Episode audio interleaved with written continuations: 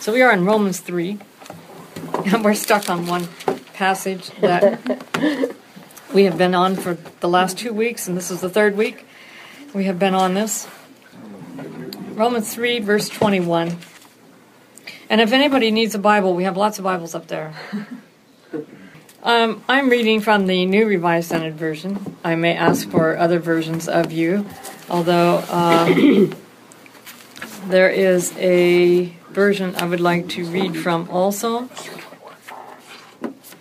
This is the, probably the most worked over text in Romans. But now, apart from law, the righteousness of God has been disclosed and is attested by the law and the prophets.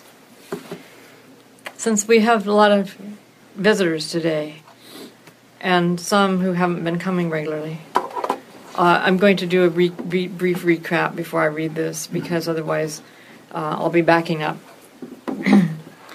uh, it's my belief that Paul in Romans is trying to establish a righteousness or obedience, the obedience of trust, as opposed to obedience by law.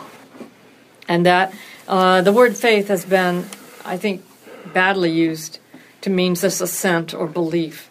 When in, when in Paul's writings, and I believe in the Old Testament as well, the crucial issue is trust and trustworthiness. And that, that in the Hebrew, the word for trust uh, is caused. So it can either mean faithfulness, trustworthiness, or it can mean trust. That trust is caused by the trustworthiness of a person faith is caused by someone's faithfulness. And that's, I think, the root belief in uh, even Judaism to this day. If you listen to uh, Professor Rabbi Lord Jonathan Sacks, I had to get all those titles lined up there. Uh, he is a conservative rabbi mm-hmm. in uh, England, professor at Cambridge University, and he does a whole lecture on trust and trustworthiness as, as an economic requirement. Uh, he tears apart Adam Smith's foundational uh, self interest belief and um, talks about how the chief ingredient for having good business relations is establishment of trust and, and becoming a trustworthy person. I show that to my students, uh, various classes because I think it's important. And and he draws that from the Hebrew Bible. He says that the word for that the concept of covenant is a trust bond of trust. Mm-hmm. It is not a legal document. Mm-hmm. And you can contrast the covenant with the treaties of the ancient Near East and know that they're not uh, a legal document, especially not so much the Sinai covenant, but the Abrahamic covenant, which is where Paul goes, of course uh, as we'll find out as we move through Romans. So, one of the impediments uh, in this whole thing is our judgmentalness. Uh, Self righteous people judge others, it's, it's just a given. If I think I'm better than you, I'm going to judge you.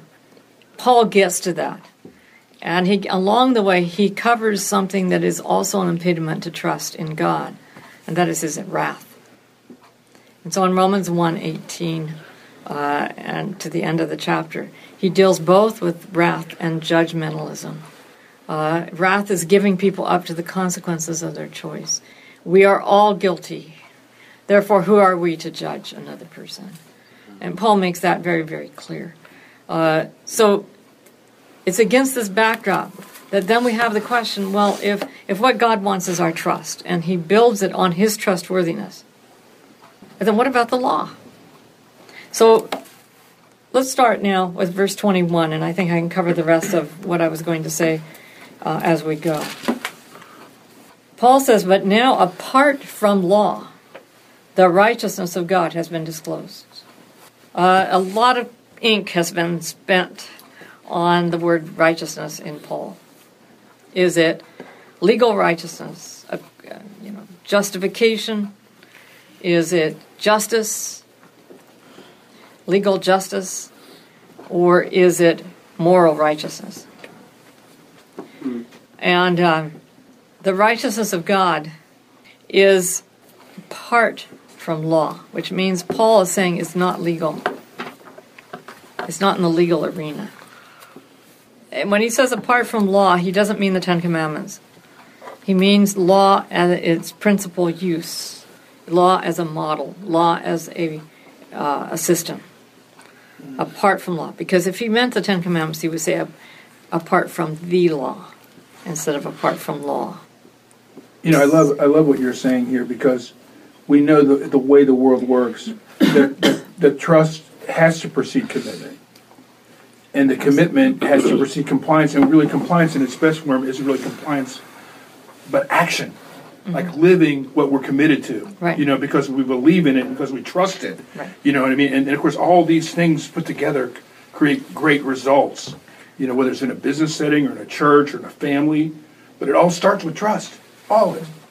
Yeah, and, and it seems like we're very slow to learn that, isn't it? Mm-hmm, mm-hmm. Uh, right now, we have a document before us that is supposed to be a modification of another document that has five statements that we're supposed to sign as an allegiance to. And I'm talking about religion faculty here. And it's a, the second document is an improvement over the first. A very, it's a North American division improvement over the General Conference original. But uh, I, you think about that. Does getting a person to sign under compulsion of losing their job, if they don't, uh, really adequate? Is it really going to make us toe the line and, and we're going to teach the right important things? And it's only important that we teach the right important things. It isn't important that we believe them with all our hearts. You know, it, it, to me, a legal kind of righteousness is a fraud. You're right. And, uh, and of course, my background to this is that I've studied ancient Babylonia, which is where ancient Mesopotamia is where e- economics, uh, hierarchy, and law began. Uh, though the Babylonians didn't have a word for law, but legal systems began in Mesopotamia.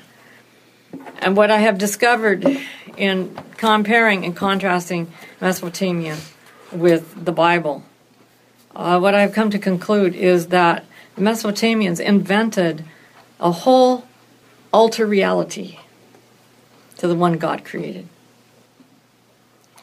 God created a garden of grace. I'm going to broaden the term grace here. God invented, uh, created the garden of grace. And the garden of grace, everything was free.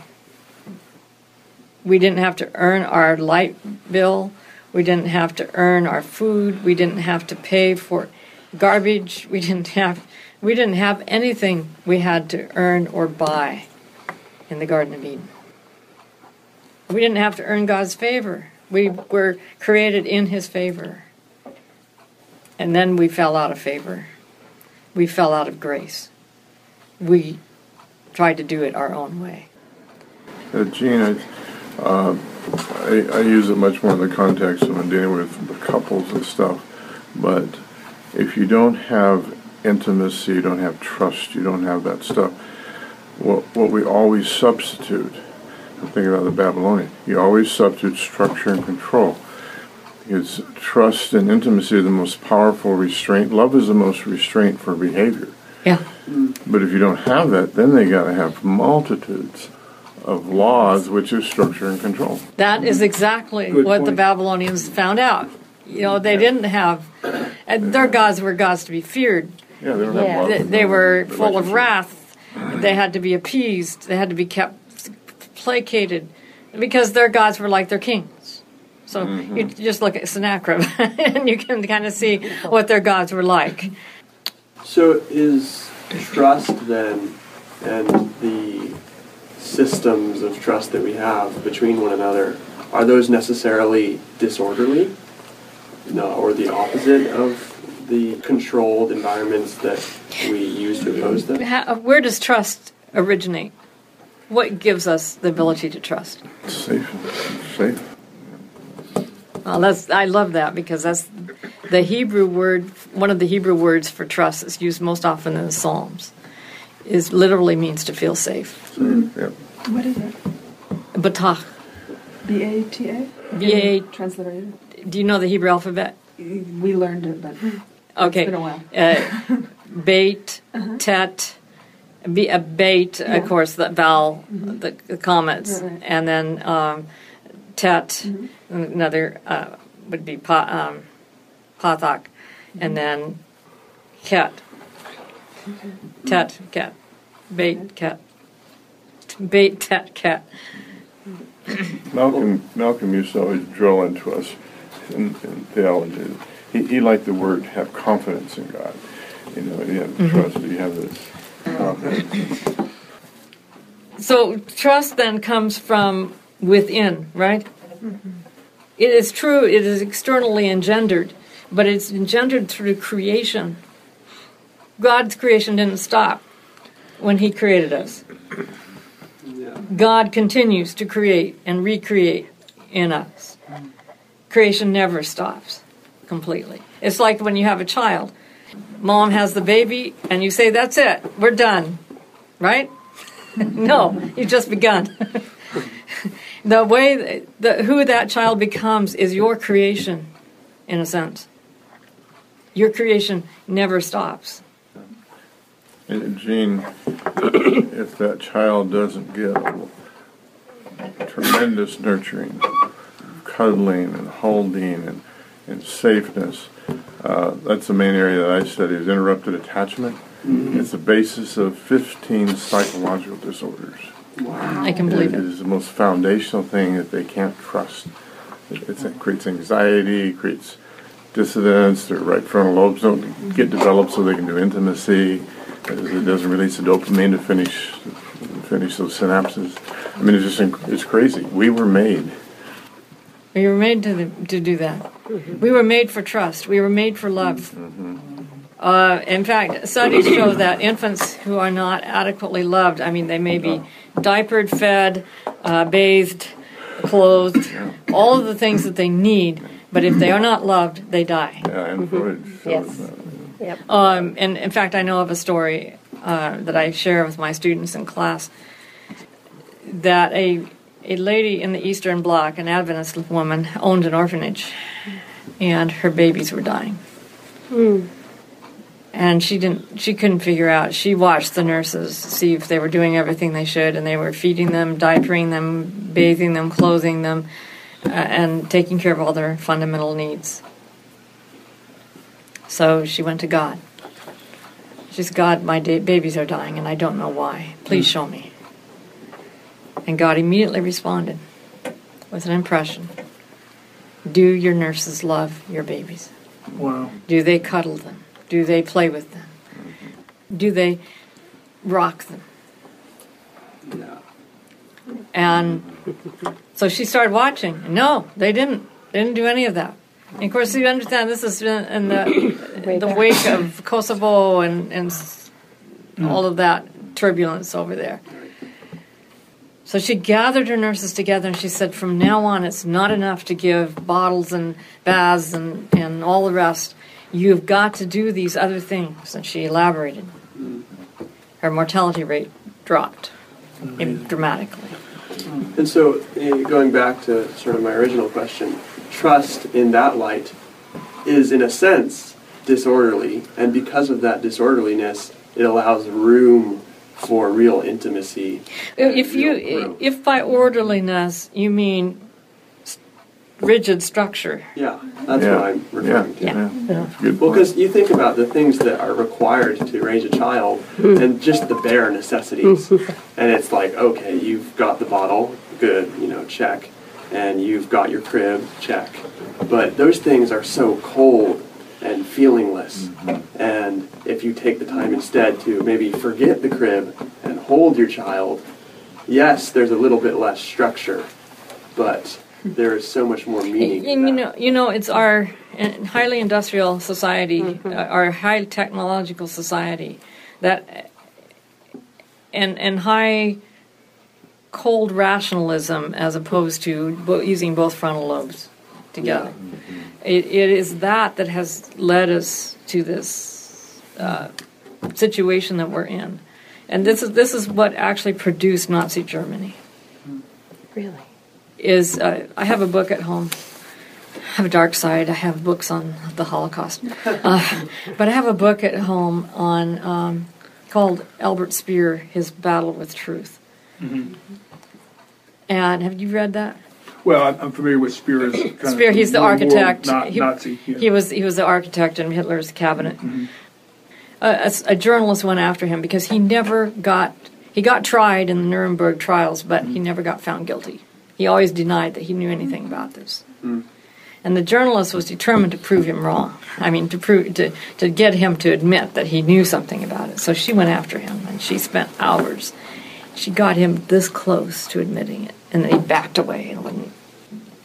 But she probed his family. What was it like growing up in Nazi, pre-Nazi Germany? Well, children were seen and not heard, mm-hmm. and it was, there was coldness. There was, you know, you were an object and you just had to comply, and, and there were no questions asked and no dialogue, mm-hmm. and parents ignored you, and it was a very cold, harsh society. It is out of that society Nazi Germany was born. Yeah. Well, and yeah, that's like a perfect example of sheer obedience without trust. And Absolutely. obedience should be based in trust. Exactly. Right. So it's interesting you're talking about that because these three, the very first concept we went over about in our leadership class, the first night of class was trust as the foundation for, for team building. And of course, you know, we got to realize that that it, it, it's something that's earned. It, it, it can't be bought. Exactly. It's earned, and Right. and, and and it's earned. There's a different touch point for different people because we're all unique. I'll share with you, for, and forgive me for using this analogy, but it's one that rings close to me. My two dogs. I had I had um, I had a, a dog named Emmy, who was the living embodiment of a Galatians 5, 22, 23. She was had all the spiritual fruits, all of them. And she was tragically taken from us when she was five and a half. Mm-hmm. And then we got Silver a couple weeks later after she died. And Silver was very damaged. Silver didn't trust anybody. And it was heartbreaking to me because I had all this love for her, but I had to earn her trust. And it took months to earn her trust. And she was blossoming into a really wonderful dog. But I had to allow her to heal. So I had to learn, I had to learn to engage. And, and like God, think about God has so much patience with us. Like this is like, like, like you know, there in Peter, you know, for the Lord, a day is like a thousand years, a thousand years like a day. It's not because He's slow, but because He's patient with you. He's going to stay there knocking if you're just receptive, and He'll stick with you and, until you open the door. And you know, because He wants all of us to repent and, and to be with Him. All of us. The ones of us aren't going to be there. It's because we don't want to be there. It's not because He wants to get us. So, um, but yeah, the, the trust, tr- you know, I think like authority flows bottom up, not top down. You know, and so and, and how we gain authority is is by people And trusting the, and the ultimate authority that uh, undergirds it all is our individual authority, uh, the authority of truth and love. If we embrace that authority internally and internalize it, then then we all the other stuff can take place. I, I talk about authority in Introduction to Christian Ethics, uh, and there's there are three three basic models of authoritarianism, law and order, and consensual governance. And I added fourth one internal governance, self governing ability. And I go over them, what they mean. We talk about examples for each one. And then I ask them, okay, so what is God's authority? Which one of these would you pick? And I was shocked. Uh, Normally, they'll pick law and order, maybe authoritarianism if they're in, thinking Old Testament. Um, this class picked consensual governance and internal governance. In fact, I think they picked internal governance first and then consensual governance. So we talked a little bit about the Old Testament just to help them get perspective of where God has gone. But basically, that is God's government, and I read them the statement in uh, Desire of Ages 759 that uh, compelling powers found only under God, God's government, compelling powers found only under Satan's government. The Lord's authority is not based on these principles. His authority is based on mercy, love, and goodness, and the presentation, not the enforcement, but the presentation of these principles is a means to be used. God's government is moral and truth and love are to be the prevailing power. Of the difference between uh, authority and power that you develop. Like Mother Teresa had incredible authority, you know, because of who she was, what she Yeah. did, you know, and uh, she could say almost anything. and even like like talking about Dr. Billy Graham, you ever hearing all the things that he just passed, and you know, someone has that authority in their life because of their, not because of their power. Like Wait. it's, it's referent power, Yeah. you know, like ba- based on character, you know, born out of character, authentic Yeah. leadership. Right. Is it- Authentic is Is it it like very genuine? servant leadership? It's, Is it's that kind of like servant leadership, but like there's another concept that's probably even more compelling, you know, the- uh, related to this, like authentic leadership, where people Oh, authentic. follow, follow you because they can see the genuineness of your character There and the, you and the go. consistency. You know, and it, and it's not born out of char- char- charisma, but born out of consistency and, and, and, and, and integrity. And, so what, what, what I love about this is like anyone can be an authentic leader. You don't have to be charismatic. A lot of times when we think Right. about transformation leaders, we think of like people that are very charismatic, give great speeches, like a Billy Graham or somebody like Yeah. that. But no, it can be like the person just every day comes to work with their pail and does what's expected and then some. Over, over time, that's somebody we, we're drawn to or want to follow. So, Well, someone we admire Right, or right. inspired Well, there by. you go. yeah. And if they earn the Because that's what respect. Yeah. Yeah. Well, like I told the kids kids one night in class about about you know um, one of the most inspirational leadership characters for me was a, a, a checkout person at Lowe's that had a disability, and I'd go in there to get my leadership fix on. But watching this guy who should have been at home collecting, well, should the society would say he should be home collecting disability, and he was there working, and I'd go through the line and cry, like when I think about how hard this guy had it and how wonderful he was, and how I wish I was more like him. So that in that respect, he was he was a leader. He I- he's still a leadership figure to me because he inspired me to do more. You know, Well, you think of, of the religious authorities in Jesus' day had tremendous structure and order and control and Power. power. And here comes Jesus, and he spoke as one with authority, not like the scribes and Pharisees. Yeah. What? Yeah. And that, that, that text used to baffle me. I was like, Jesus spoke with authority, not like the scribes. I thought the scribes and Pharisees were very authoritarian. Well, yeah, they were. But Jesus spoke with real authority. What's the root of the word for authority and Excusius. what is it? Excuse. It's, our, it's the actual word for excuse.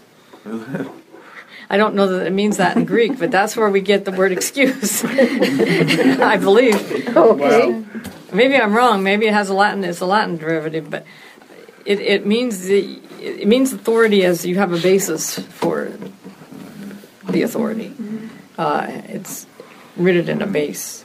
Well, um, Yeah, very good. see You if the we can get through Gene. this passage. This is the third time I've heard you go over it, and God bless you. But I'm learning something new every time. it's exciting. So thank you. But now, apart from law, apart from the legal construct, the righteousness of God has been disclosed and is attested by the law. Now he's talking the law and the prophets. He's talking about the scriptures because that's what this, the Old Testament was called, the law and the prophets. The righteousness of God through faith, through trust in Jesus Christ, or through the faith of Jesus Christ, through through his trustworthiness, through the faithfulness mm-hmm. of Jesus Christ. Mm-hmm. I believe that more and more scholars are going that way, and Dan- I believe N.T. Wright possibly gets one of them. So the righteousness of God is through the trustworthiness in, of Jesus Christ for all who trust. Again, this is this trustworthiness that leads to trust that Paul talks about in chapter 1. For there is no distinction, since all have sinned and fall short of the glory of God. They are now justified or set right by his grace as a gift through the redemption that is in Christ Jesus, whom God put forward as a sacrifice of atonement. This is the mercy seat now. This is the hilasterion, the the cover of the ark, whom God put forward as a means of, I would like to say, reconciliation, understanding that it's not God who's being reconciled to us, but we being reconciled to God. Whom God put forward as a sacrifice of atonement by his blood or in his blood. effective through trust. Blood means nothing if it doesn't evoke trust. And so I, I said I was going to bring a statement on the blood. I'm going to have to remember to do. I think I'll have to put a note to myself to get that printed out for everybody. You know, it's interesting when you were talking at the beginning about how this is Abrahamic in nature, not not mm-hmm. Sinai. You know, the Abrahamic covenant, covenant, that's Judaism, Islam, and Christianity, and Baha'i too, for that matter. It's more universal. You know what I mean? It, it, mm-hmm. it, it, I mean, it's, it's and then when you say Well, God, there's no distinction. Right. And that's Paul's contention. Right. The Gentiles can come. They don't mm-hmm. have to be circumcised because the original covenant was won by trust. Uh-huh. And as long as they trust in God, they're in. Mm-hmm. Wow, beautiful. So he put it, this is by his blood or in his blood as a res- uh, effective through faith. It brings about trust.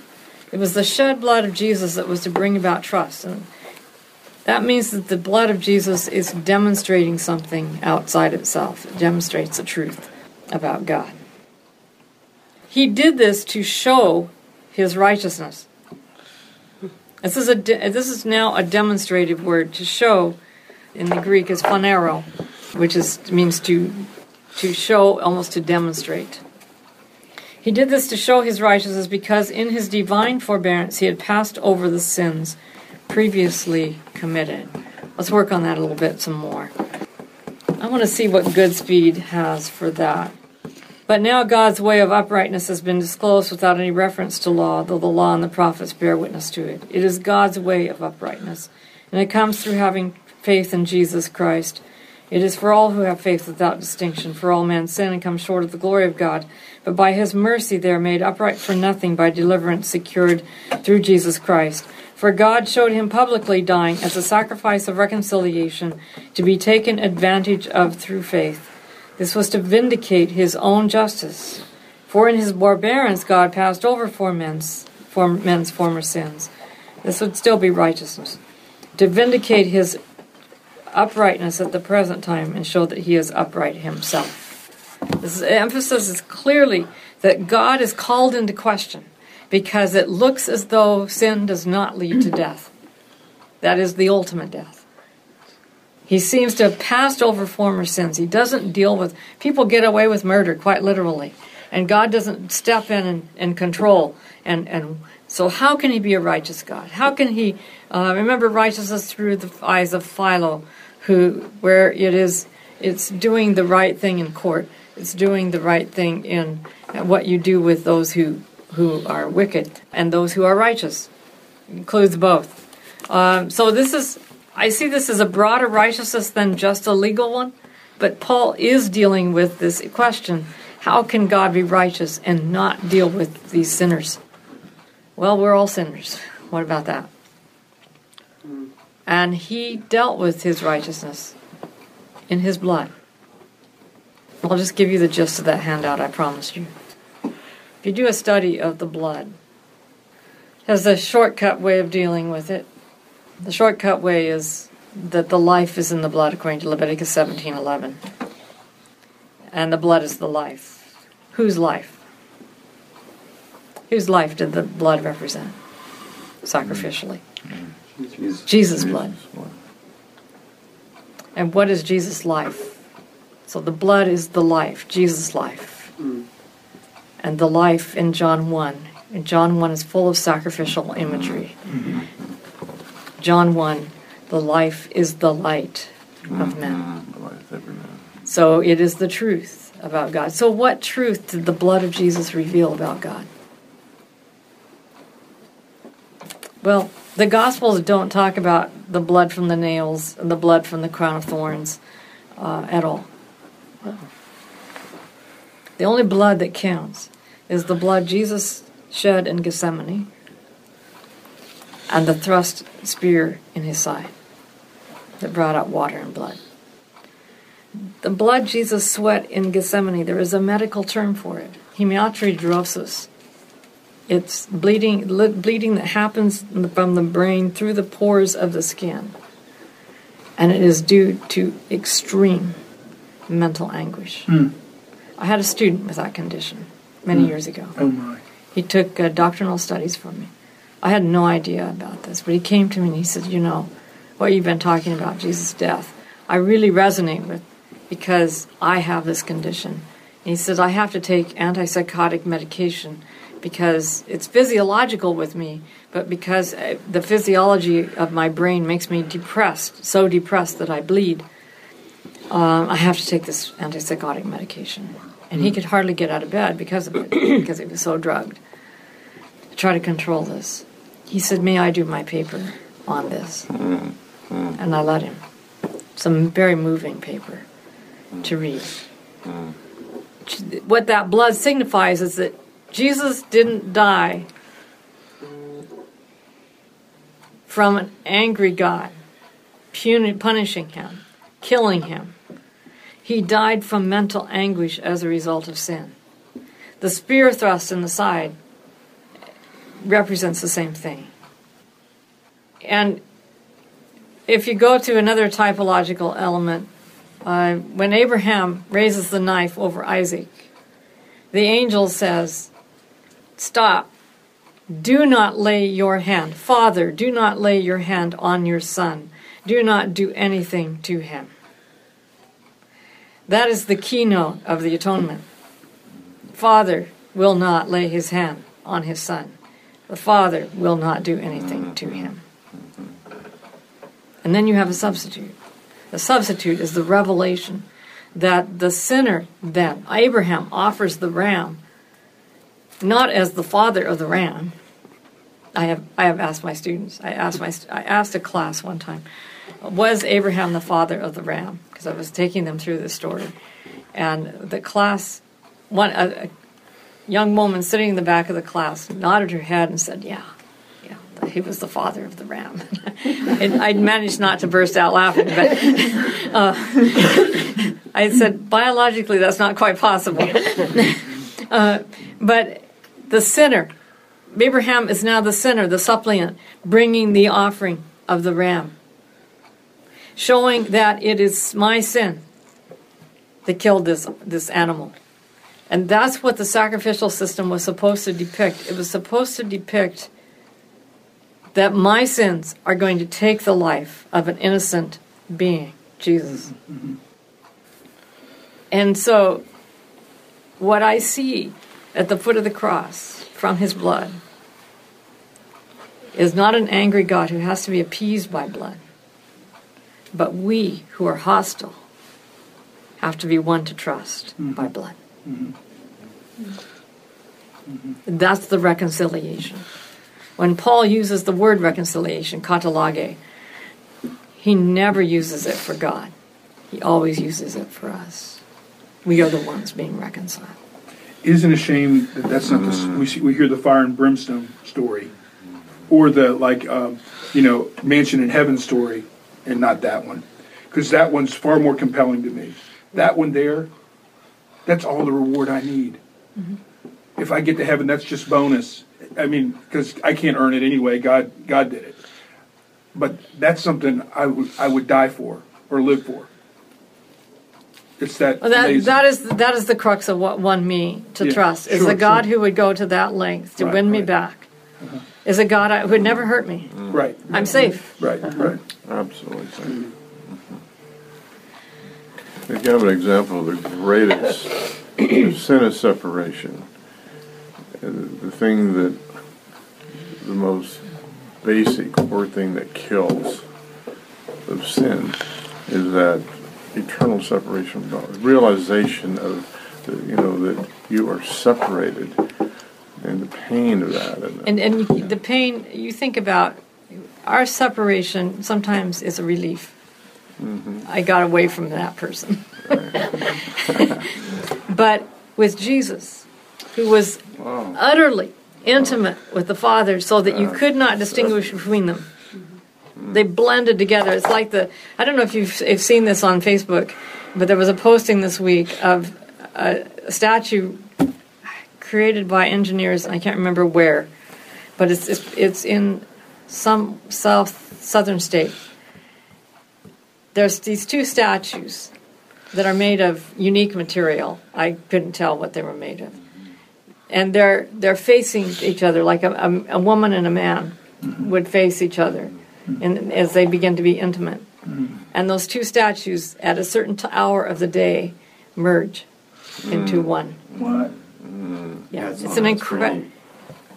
It looks like two metallic structures that just Yeah. bond together. They just they just hmm. slowly come completely together, and for a while you see two, and then you begin to see one, and finally you see just one. Hmm. That's that's how Jesus, how bonded and how intimate Jesus was with the Father. Can you imagine splitting that apart? Can you imagine the agony of the Father and the Son? I honestly don't think Jesus suffered any more than the Father. I don't think so either. Um, and when I think of that, I think of something I shared with my God and Human Suffering class this week. Uh, it was um, Larry Cavanagh's sermon in 1993, shortly after his son Tad died of Niemann-Pick disease. It was here at the PUC church. I remember walking out, looking around, and, and noticing how everybody looked like we'd been at a funeral. It was just so emotionally impacting. Larry had a really bad night with his son Tad because Tad was at the point where his tongue would block his airway passages, and so uh, they would have to get up periodically in the night and give him a, tongue a tongue lift, chin lift to get his tongue to pop out, and, and then he could breathe. And so he had been up again and again, and every time he would just kneel beside his son's bed and just beg God to heal him or, or lay him to rest. But, but please do something. Don't just stand there with your hands in your pockets. And by morning, he was just spent. And so he went to work and he started in on God after he got into his office and he was pacing the floor and pounding his fist and yelling at God. And then he began to realize, you know, on one hand, it's Elder Roderick, and the other hand is Elder Schneider, and they're going to be wondering who I'm chewing out in here. And and so he called secretary and he said, I've got to go for a drive. And he walked out, not letting anyone intercept him. Got in his car and just kept at God, pounding the wheel. And finally, he just ran out of tears. He couldn't cry anymore. He said it was like God opened the door and came into the car and sat with him. And he said, I know how you feel, Larry. I know what it's like to lose your son. I know what it's like to lose my son.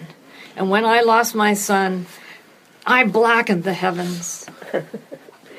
I, I sent the thunder and the lightning. I ripped its veil in the temple. He said it hurt to lose my son. Mm. Until I heard Larry tell that, I mm. never understood those signs in that way. Yeah, yeah. Well, And because we don't hear the whole story, we still want to see God as the bad guy in all this, and Jesus as the good guy. But they're both the good guys. Right. We're the bad guys. Right, exactly. With- It's our, our not wanting to own our own culpability, isn't it? Mm-hmm, mm-hmm. But but understanding now how this rent the heart of God, and yet I believe that what showed that He can set us right is that my understanding is that the armies of heaven and the armies of hell were there at the foot of the cross. And that God the Father, for the first time since Satan was sent out of heaven, God the Father is looking at the his arch enemy, the one who caused all this pain in the eyes. And how did he look at him?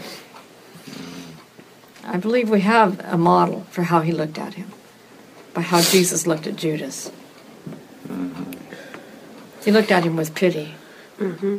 and it sent Judas to suicide because he wouldn't he wouldn't let his heart soften from the love of Christ.